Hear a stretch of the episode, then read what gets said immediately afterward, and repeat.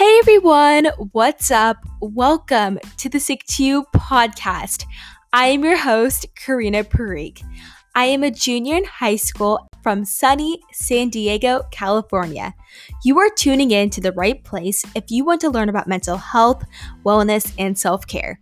My mission with the Stick to You podcast is to encourage and inspire others to live a healthy and fulfilling lifestyle. I bring on special guests for each episode to share their perspectives and tips for sticking to your own journey and appreciating your self value and self worth. Thank you so much for being here. And without further ado, let's dive into it. Hi, everyone. I hope you all are doing well. I am sorry I haven't released a podcast episode in a few weeks. I just had my second to last set of finals for my junior year of high school, so that was pretty stressful, but now I am finally on spring break. I can't wait to get back to releasing more content, and today is a very exciting interview. I was given the opportunity to interview Mr. Rob Carney, a holistic lifestyle coach from Boston, Massachusetts. He created Whole Health Connections, which strives to help others connect the dots to wellness through his 10 week lifestyle transformation program and podcast. He focuses on six different pillars of wellness thinking, nutrition, movement, sleep, hydration, and breathing. Today, we are going to be focusing on the topic of sleep because that is super important and it is oftentimes undervalued, especially amongst teenagers and college students. I can't wait to get started with this episode. So, thank you so much, Rob, for joining me.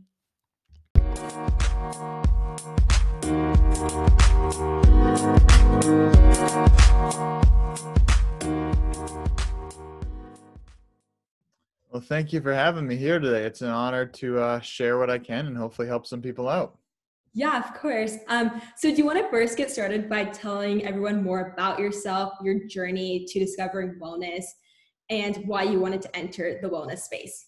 Absolutely. So, for me, it's I'm 27 years old now. So, when I was 17, I had a pretty bad concussion, which uh, basically that was my big wake up call that I was at that point a state swimmer, a pretty big athlete, and then all of a sudden I went from being active all the time to going five months without being able to move, you know, really without getting headaches and all that type of stuff. So I was introduced to yoga, which led to meditation, psychology, nutrition, and just down the rabbit hole I went and started studying with acupuncturists, massage therapists, you know, just anyone in the world of holistic health that would help me. And so, you know, really started studying that, working for, interning with all these different practitioners. And then when my life really shifted was in 2017 when I went to Asia and spent about four months there and really was able to, you know, be in a completely different culture than my own and be, you know, the first time I'd really been a true minority. You know, it's not often that someone who's six foot one, white, blonde hair, blue eyes, you know, I stood out like a sore thumb in Sri Lanka where, you know, I was a foot taller than everyone, a lot of shades lighter than everyone. And so a lot of people were staring at me you know, because I was so different. And a lot of people were pointing, you know, calling me names, all this type of stuff. But it was more out of curiosity. And so it really gave me perspective of, you know, how other people are living. And so, you know, communicating there without a common language, it really allowed me to connect with people at a deeper level and really just notice the natural principles that they live by. So when I came back to the States, um, I ended up living in Los Angeles for about a year in uh, 2018, working with a startup company in the preventative wellness um, devices. So um, learned from a lot of top doctors around the country. Um, and then came back to Boston, started 2000, uh, end of 2018, started Whole Health Connections, and I've uh, been basically since then doing the best I can to help people with holistic lifestyle coaching, finding the best organic products in the market, and you know just serving at the best level I can. Yeah, I think that's great. I love how you like traveled abroad, and that also like contributed to why you started Whole Health Connections. Um, do you mind describing what Whole Health Connections is, as well as what hol- what holistic lifestyle coaching is too? Sure. So whole, whole Health Connections basically started, as I said, I was working with all these different practitioners. I was, you know, I worked at a juice bar for a while, and so I was pretty knowledgeable about food. And I worked with a holistic nutritionist for about three years. Um, so basically it started off as people were asking me questions you know what should i do for this? Where should i go for that? And it made me frustrated to see how difficult it was for people to find good quality products and how there's a lot of you know shady marketing and a lot of deception in there. So i was like all right I'm going to use my background to end up graduating with a degree in sustainable food and farming and recognizing how important the soil health is connected to our own human health. So essentially, I started diving into multiple different companies and finding the best products that I found that can help people you know improve their health. And so basically came out of my frustration of how difficult it was to find these products and trying to make it as easy as i can for people.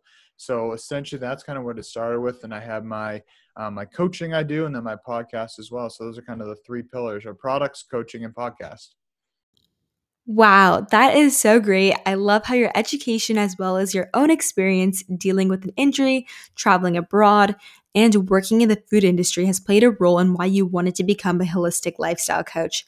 I was wondering, could you elaborate on what specifically holistic lifestyle coaching is? Right. So, holistic lifestyle coaching is kind of using many of the different pieces I learned from, you know, nutritionists, from, you know, psychologists, all these different fields.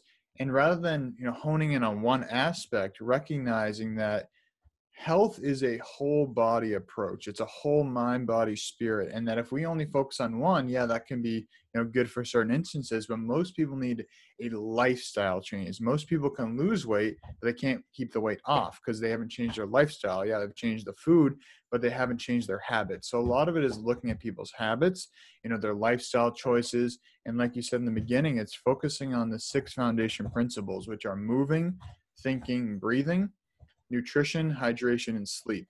And then overarching those six is stress, because most of us are living in a stressed out world. We're in that sympathetic fight or flight mode all the time. So, really, it's looking to show people different lifestyle tools and basically giving people a toolbox. So, not saying meditation is the tool or nutrition is the tool. It's like, hey, here's a lot of different tools. And every day when you wake up, open up your little toolbox and see what the best tool is for you that day. Yeah, I think that's great because I think that oftentimes we focus on like one aspect, but then don't consider the rest of them. So I think, yeah, I think that's great. And I was wondering, like, how did you choose those six um, pillars? Yeah, so that was actually found by my mentor, Paul Chek. So he's the founder of the Chek Institute, where I did my level one and two holistic lifestyle coach training. So it's something that I kind of, you know, I knew that all these things were important, but when he really broke it down into those six, I was like, yep, that's it.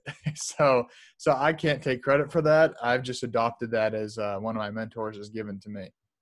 Yeah, that's great. Um, yeah, and I'm excited to focus on sleep for this episode. So I was wondering, why do you think sleep is important? I know it's like a very broad question.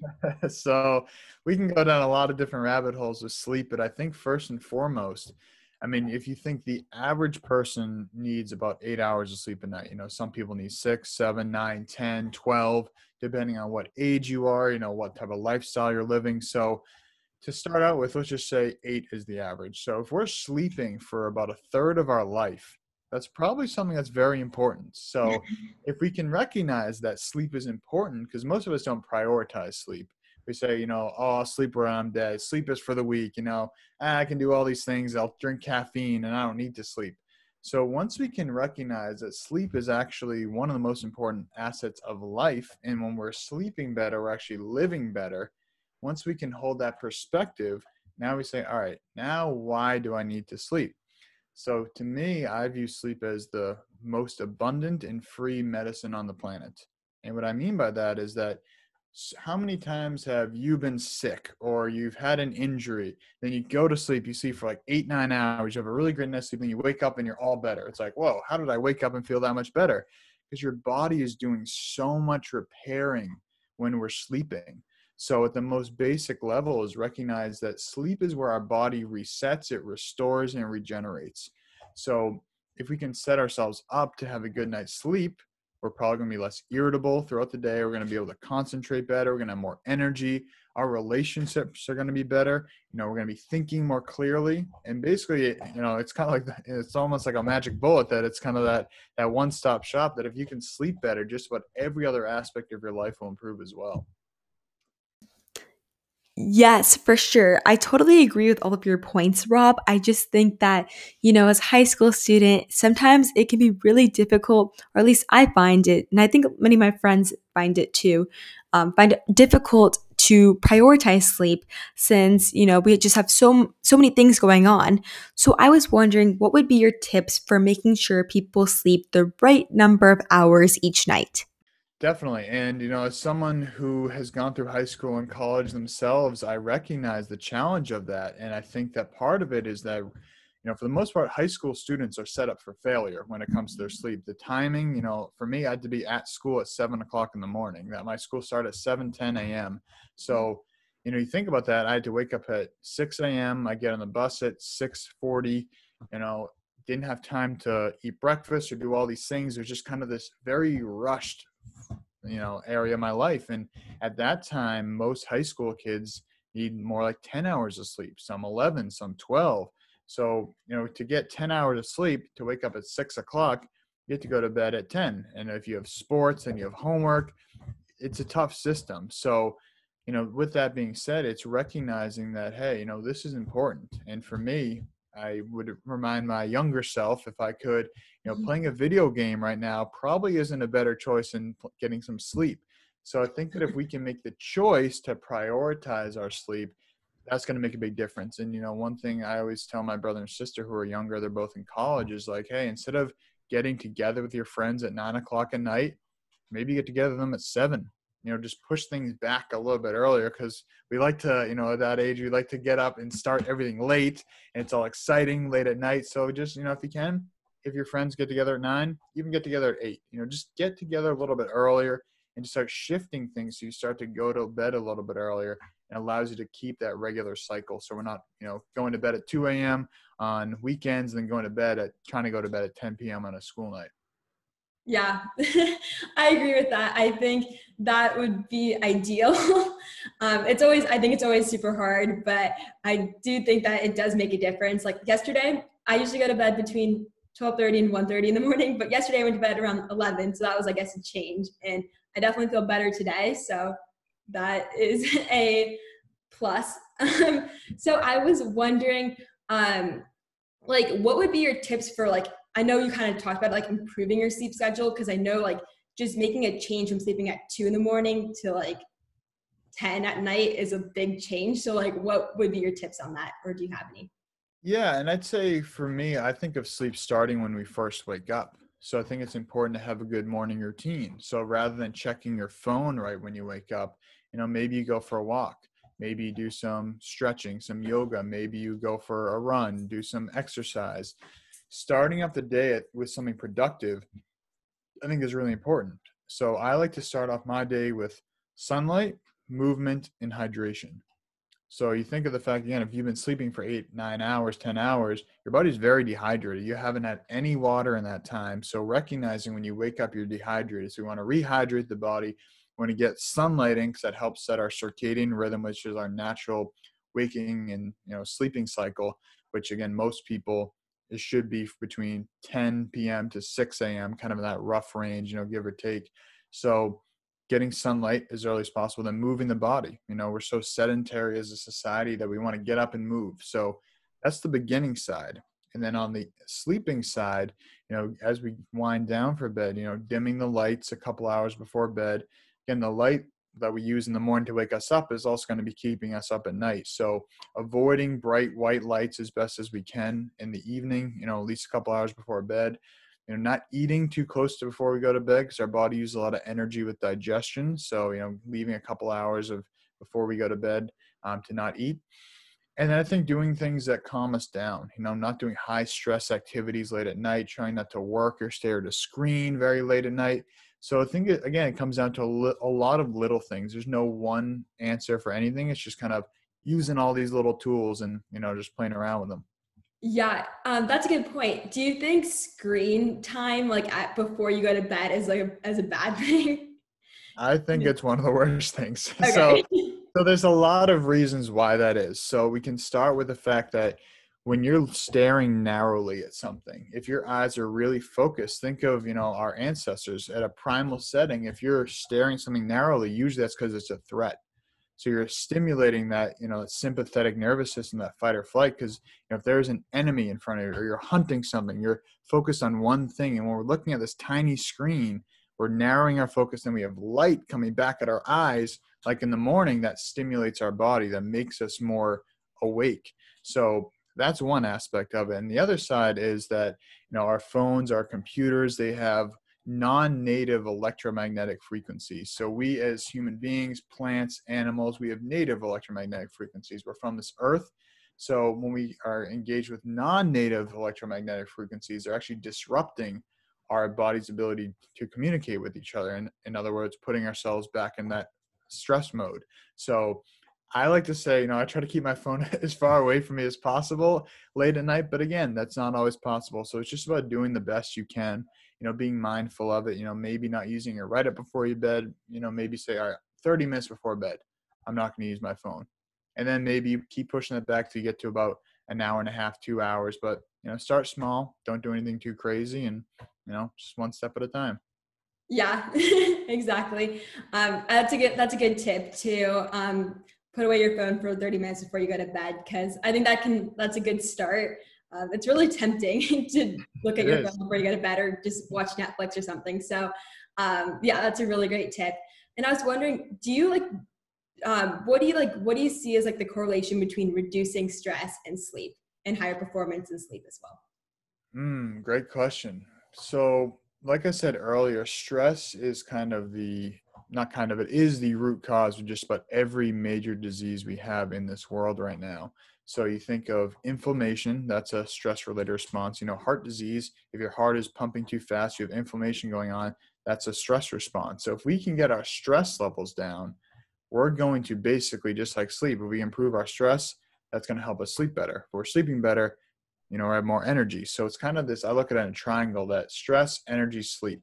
So we want to lower stress, and that will improve our sleep, which will then increase our energy. So if we're lowering our stress, you know, again, a lot of times we get agitated, we get, you know, something we feel overwhelmed, we feel anxious, we feel depressed. Those are all, you know, signs of stress.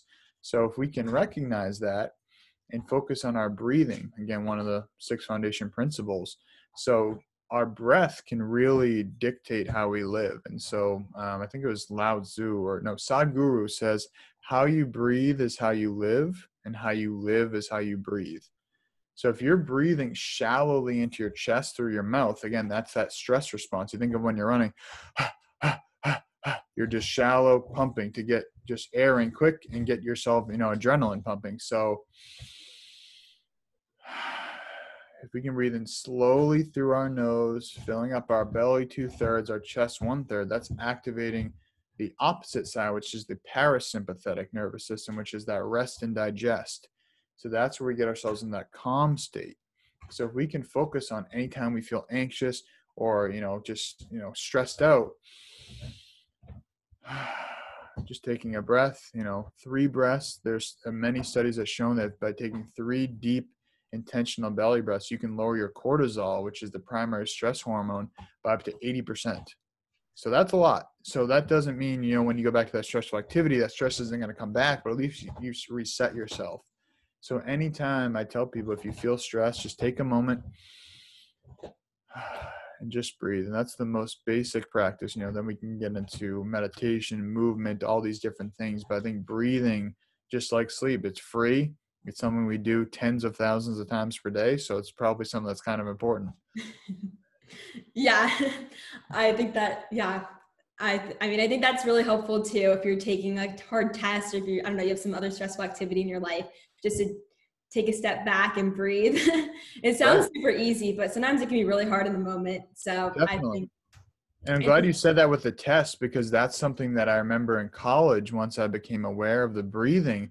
You know, everyone else would rush to their test as soon as it began because they were trying to memorize things so they can just go and write them all down but I was you know kind of the weird kid to be sitting there just breathing for you know 30 seconds and getting myself into that calm zone because I recognized both through you know studies and all that type of stuff but also my own personal experience that if I didn't rush into the test if I took the time to just like 30 seconds and just relax myself because it's stressful when you're taking a test and you know you have a time limit and you're like oh I don't want to run out of time but if you can get yourself into that calm zone, now you're thinking more clearly. And I, then I ended up finishing my test first. because I was calm and I wasn't stressing out. So I always invite people, you know, the next time you take a test or have a tough conversation or have to do a presentation, take take a few breaths and just slow yourself down and recognize it's gonna be okay. I'm gonna do great. I know what I'm doing. You know, just kind of reminding yourself and recognizing that you know this little stress response of the test. It's not a lion. It's not trying to eat you. It's just a test. So let's, just relax. It's gonna be okay and take a few breaths. Yeah, I like that. That's a great strategy. I think, yeah, like you said, I feel like everyone just wants to like I guess rush as much as they can on these tests because they're timed. But then when you like step back and you breathe, it could help you even more. Definitely. with the stress. Um, so I love that. I was wondering, so I know you kind of talked about breathing. How do the other um, pillars relate to sleep? Totally. So let's let's start with moving. So if you're moving a lot the day, you're getting enough exercise or just movement in general. You know, movement doesn't always have to mean exercise. Movement could be, you know, doing Tai Chi, which is basically breathing slowly with movements. It could be going for a walk. It could be exercise. It could be, you know, strength training, running, swimming, rock climbing. But if we're moving a lot during the day, it's going to be a lot easier for our body to relax at night because we've gotten our energy out. Again, we've burned through that stress by moving through it. So just like we can move through that stress through breathing, we can move through our stress through movement as well. So another thing on the you know other side rather than you know exercise is yoga or stretching. If your body is relaxed and your muscles are not tight, it's going to be a lot easier to fall asleep and I find a comfortable position. And so, you know, most of us, it's best for, again, most people to sleep on their back or their left side. And the left side is because the way that your organs go you can actually kind of slow down your digestion if you lay on your right side. So it's best to lay on your left side if you're going to lay on your side. But recognizing the more we move the more we're getting things going and then the more tired we're going to be physically at the end of the day to get a deep restorative sleep. So that's moving and then if we go into thinking and thinking is something that I've really been diving into a lot lately with the topic of mindset, you know, how our thoughts affect everything, which they do affect everything. Because if you go to a test and say, I'm stupid, I'm stupid, I don't know this, yeah, you're right. You're not going to do well on the test. You probably are going to get a bad grade. But if you go into it thinking, hey, you know, I studied for this, I know these answers, I'm going to do great. That's a completely different mindset to go into something. Or if you're having a tough conversation, let's say with a, a friend, a partner, a loved one, they do all these things wrong. I can't believe they did this. Or if you're thinking yeah. you know where, where did i mess up? You know what is my part in this? You know how can we make this right? Not say oh how am i going to tell them they're wrong? How can we make this right? Different thoughts. Or thoughts completely dictate our life. So if we can have positive thoughts we're not going to be laying in bed with all these negative thoughts going around our head. We can recognize hey you know, I like to do a gratitude practice. I'll write in my journal some things I'm grateful for to get my mindset right if I'm having trouble falling asleep. So that's moving and thinking. We already kind of touched on breathing. So again, getting ourselves into that deep breathing before bed can be very helpful to relax the body. Then we have nutrition. So nutrition, most of the foods that we're eating now, and again, this is coming from someone who studied sustainable food and farming in my undergraduate degree, our food systems are so destroyed and our foods have actually become a stressor.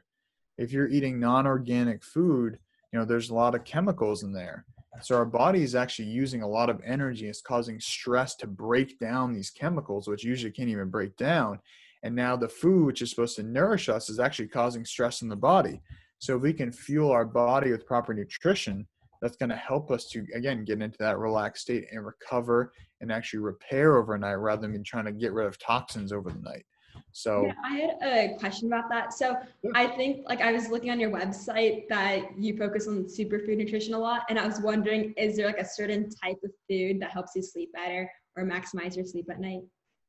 Yes great question. So i'd say that one of the most common nutritional deficiencies is magnesium so most of our soils have no magnesium anymore. They've been farmed out through our conventional farming.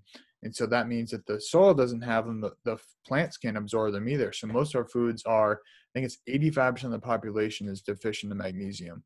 So and we want to make sure we're getting high quality magnesium. There's seven forms of magnesium. So this is one group I work with um, called Bioptimizers, and they have all seven forms of magnesium plus the two cofactors that help you absorb it. So if we can have magnesium, that helps us, you know, repair it. It's responsible for over 300 different um, ends or uh, processes in the body. So magnesium's a good one. Cherry juice, tart cherry juice, it has natural melatonin. It's an anti-inflammatory, antioxidant. So there's a whole different list of other ones that I could go into, but I'd say those are my two favorites. I think that they're the most noticeable. Um, but yeah, nutrition definitely makes a big difference. Yeah. Wait, what type of foods like have magnesium? Sorry. I don't yeah, totally. So I'd say leafy greens have magnesium, but again, it depends on where you're getting them from because of the soil that they're grown in.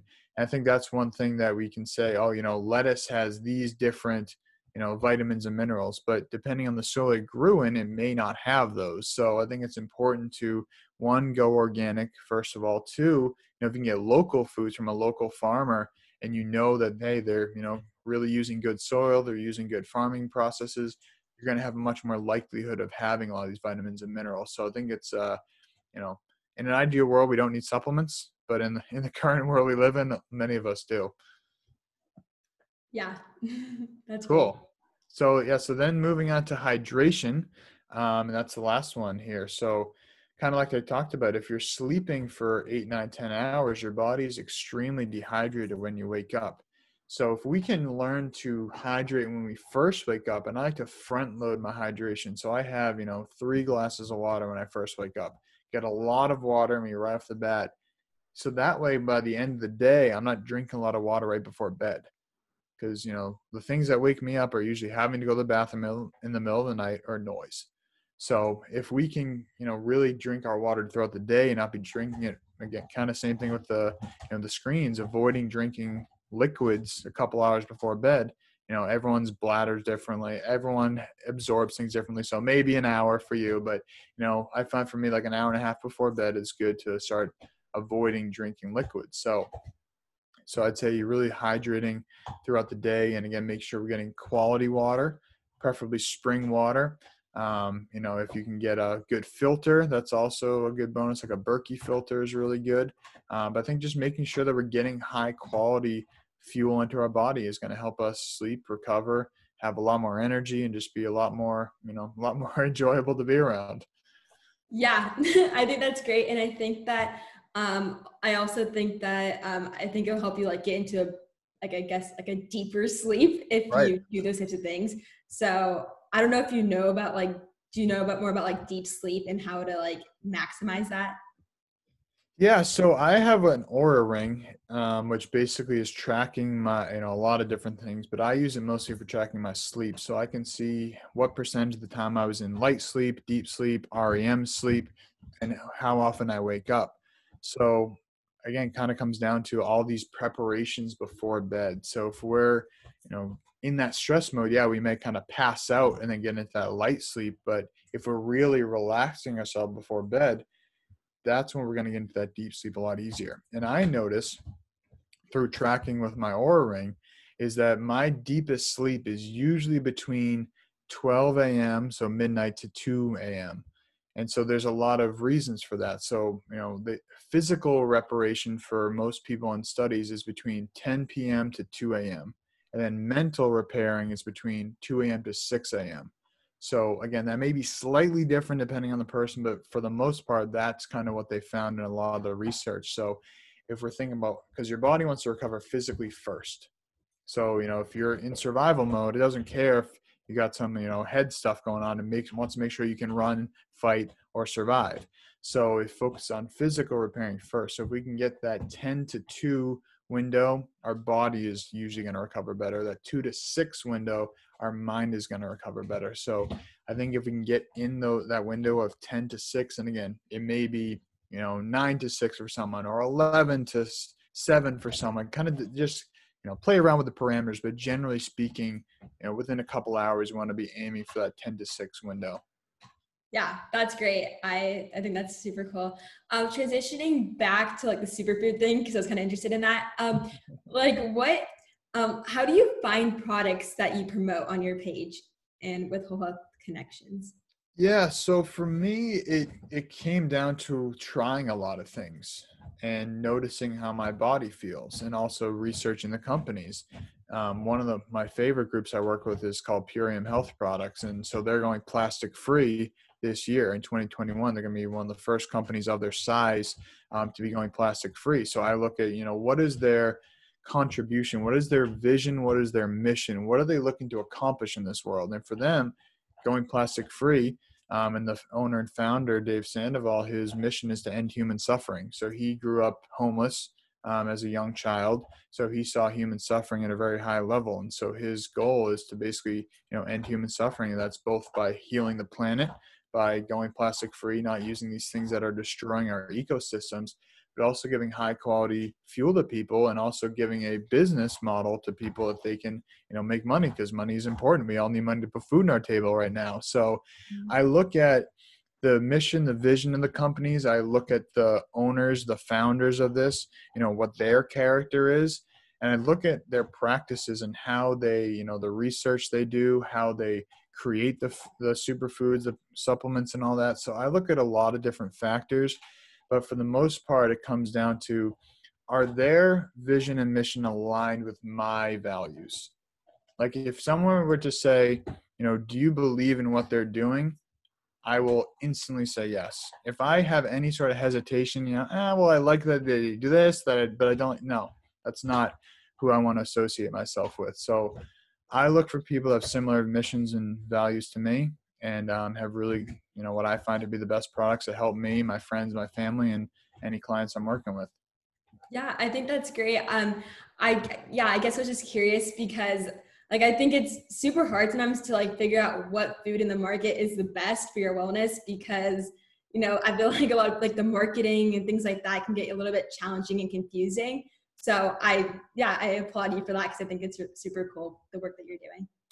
Thank you. And, and again, as I said earlier, in an ideal world, we don't need any products or any supplements, but until we can get our agriculture, our, you know, our farming back to a level that it's really nourishing us rather than depleting us, you know, we do need a, a lot of us need supplementation and, you know, just a little extra bonus. And even if we don't need it to survive, you know, if we want to thrive instead of survive, you know, it's nice to have those things. So I always tell people in an ideal world, if you can grow whatever you can, grow your own food um, you know, support local organic farmers. I think that's the best thing that we can do. You know, farmers market, uh, CSAs, which are basically farm shares. You get a you know a weekly or monthly delivery of local goods.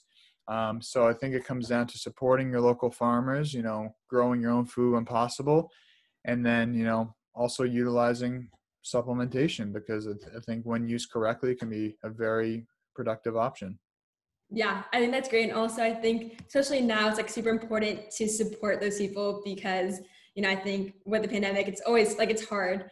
Um, right. so i think that's important. And then um, i had two more questions for you and one of them was like what are tangible ways that we can improve our sleep schedule? I know you kind of touched on that but do you have like three tangible things that people can take away yeah so I think the first on the top of my head is setting up your sleep environment to be conducive to sleep.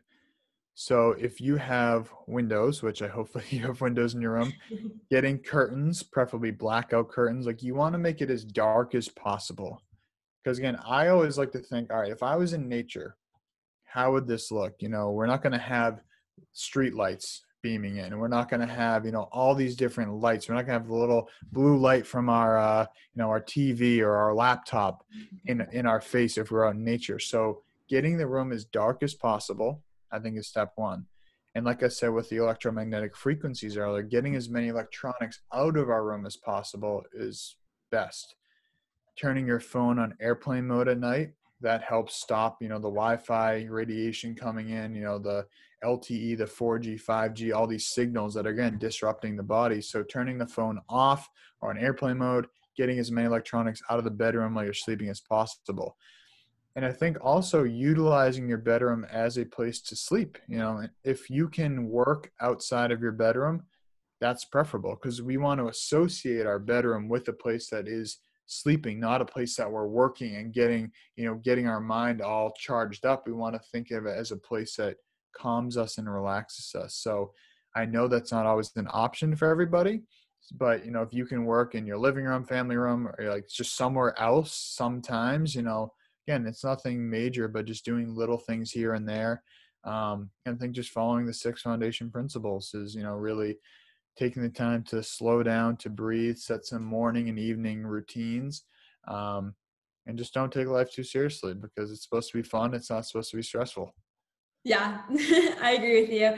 I think that's great. And I also think so, um, like with the stay at home school and stuff, I think it can be hard not to be like doing work in your room. So if you can try like moving to different rooms and stuff, that's super helpful to also like making you making you more motivated to do the work. So yeah. Right. Yeah. and, and th- I had one more question. Um, I was wondering, what are your general wellness tips um, for other people or like your normal coaching advice that you give? Yeah. So I think the the most basic things again, I always go back to the six foundation principles, but I think that I'm thinking about my ro- most recent client I started working with, and her goal was to lose weight. And so I tell people, you know, walk more, as in move more, but that doesn't mean exercise more. So move more being doing more walking. Most of us don't walk enough doing some, you know, as I said earlier, maybe some Tai Chi, which is basically slow breathing with movements, you know, doing some yoga, some stretching, things that are moving, but not so focused on just like pushing the body as hard as we can. So getting ourselves through movement into that parasympathetic, that rest and digest state. So moving more, I think is number one. Number two is improving our hydration as I mentioned earlier, you know, most of us are drinking tap water, which has a whole host of things that we don't want going into our body. So, drinking high quality water, we're made up of about 95% water by our cells. So, it's like 70% by weight and like 95% by our cells. Mm. So, again, water is pretty important. We're water beings. So, if we can put better water into our, our body, more high quality water, our whole life will change very quickly. You know, acne will clear up, energy will improve, sleep will improve, you know, uh, performance in sports will improve. So, hydration and movement. And then the other one is breathing. I'd say those are kind of the big three is and a lot of times by moving you will end up breathing more and breathing more intentionally. So I think that again, it doesn't have to be anything too crazy, and I try to keep it simple because I think it's very easy to overcomplicate things in the world of health that it doesn't need to be, and that's why it's overwhelming for people to make a change because I think they do all like start doing CrossFit and they have to start doing all these crazy things, which are all great tools, but not the best tools for everyone. So if we can just move more mindfully, you know, breathe more mindfully, and drink more water, that's really good quality. You're to be a lot healthier and happier. Yeah, and you can keep it super simple. You don't have to really do that much. You just make simple and small changes to your routine. Right. And those things are basically free. And that's what I like to start with. You know, again, the superfoods and the products are great, but not everybody has the financial, you know, ability to buy those. So I say let's start with free things. Moving is free. You don't need a gym to walk. You don't need a gym to, you know, do yoga or Tai Chi in your room. You don't need a whole heck of a lot of money to find some good quality spring water or yeah, maybe you get a one-time investment of really good filter, and breathing is free. So you know, keep it simple. You don't have to spend hundreds of thousands of dollars. Just keep it simple and use what your body's giving you. Yeah, exactly. thank you so much, Rob, for joining the podcast. Well, thank you for having me. It's been a pleasure.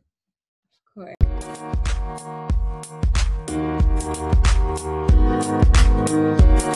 course.